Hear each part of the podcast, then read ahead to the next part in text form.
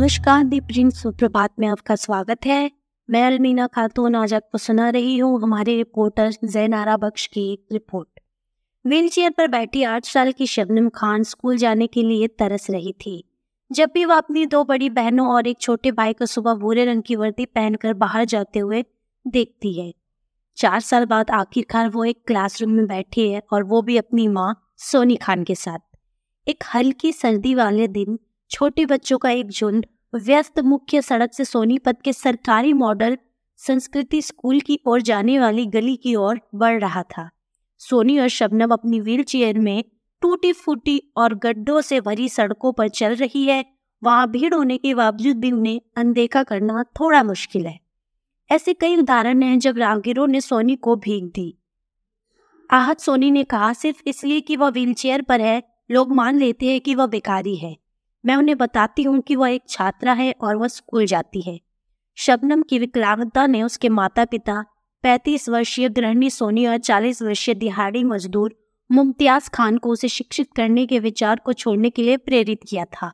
लेकिन जब जून में एक शाम परिवार खाने के लिए बैठा और शबनम ने धीमे और टूटे वाक्यों में स्कूल जाने की अपनी इच्छा बताई तो उन्होंने इसे पूरा करने का फैसला किया। अगले दिन सोनी शबनम को दाखिला दिलाने के लिए स्कूल ले गई, जहाँ उनकी 11 और 10 साल की बड़ी बेटियाँ पहले से ही नामांकित है।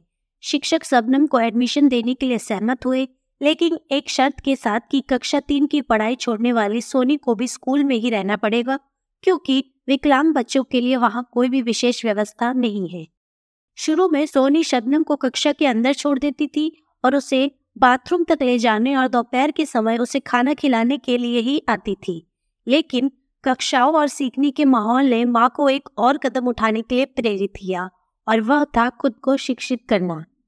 एक हफ़्ते बाद वह अपनी बेटी के साथ ही क्लासरूम में बैठने लगी। दोनों अब कक्षा दो के स्टूडेंट है। हालाँकि सोनी औपचारिक रूप से छात्रा नहीं है, लेकिन अपनी बेटी के साथ वह भी पढ़ना लिखना सीख रही है। शबनम की चिकित्सीय स्थिति से अनजान रिश्तेदार अक्सर दंपत्ति को सांत्वना देते थे और आश्वस्त करते थे कि वह एक दिन चल सकेगी। लेकिन उन्होंने जल्द हार मान ली और इसके बजाय सोनी से कहा कि चूँकि वह कभी नहीं चल पाएगी, इसलिए परिवार को शबनम पर समय बर्बाद नहीं करना चाहिए और अपने दूसरे बच्चों पर ध्यान देना चाहिए। ऐसी बातों से वो अक्सर ही निराश हो जाती है। डॉक्टरों ने सोनी को बताया है कि शबनम का जन्म पीलिया के साथ हुआ है और परिवार की स्वास्थ्य देखभाल तक पहुँच की कमी के कारण वह विकलांग हो गई है।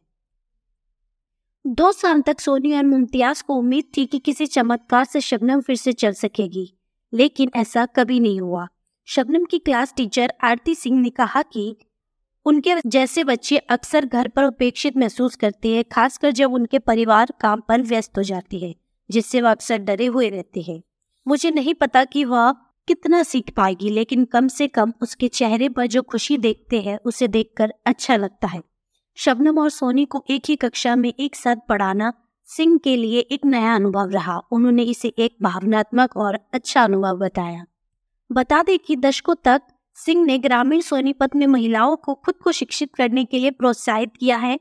उन्होंने कहा, मैं और मेरे साथ कुछ अन्य शिक्षक घर घर जाते थे और महिलाओं से कक्षाओं में आने का अनुरोध करते थे।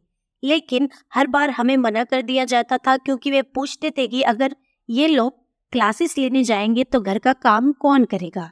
उन्होंने कहा, कई बार तो हमने यहाँ तक कह दिया कि अगर महिलाएँ क्लासेस लेने आएँगी तो हम आपका बर्तन धो देंगे।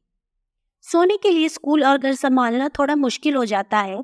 जैसे ही वह घर पहुँचती है, वह तुरंत काम में व्यस्त हो जाती है, लेकिन फिर भी वह अगली सुबह की कक्षाओं के लिए उत्साहित रहती है। सोनी ने कहा कि उन्हें बच्चों के साथ क्लास में बैठना कभी भी अजीब नहीं लगा।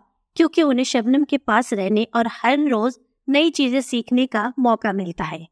सोनी ने कहा कि पिछले छह महीनों में उन्होंने शबनम के चेहरे पर ऐसी खुशी देखी है, जैसी पहले कभी नहीं थी।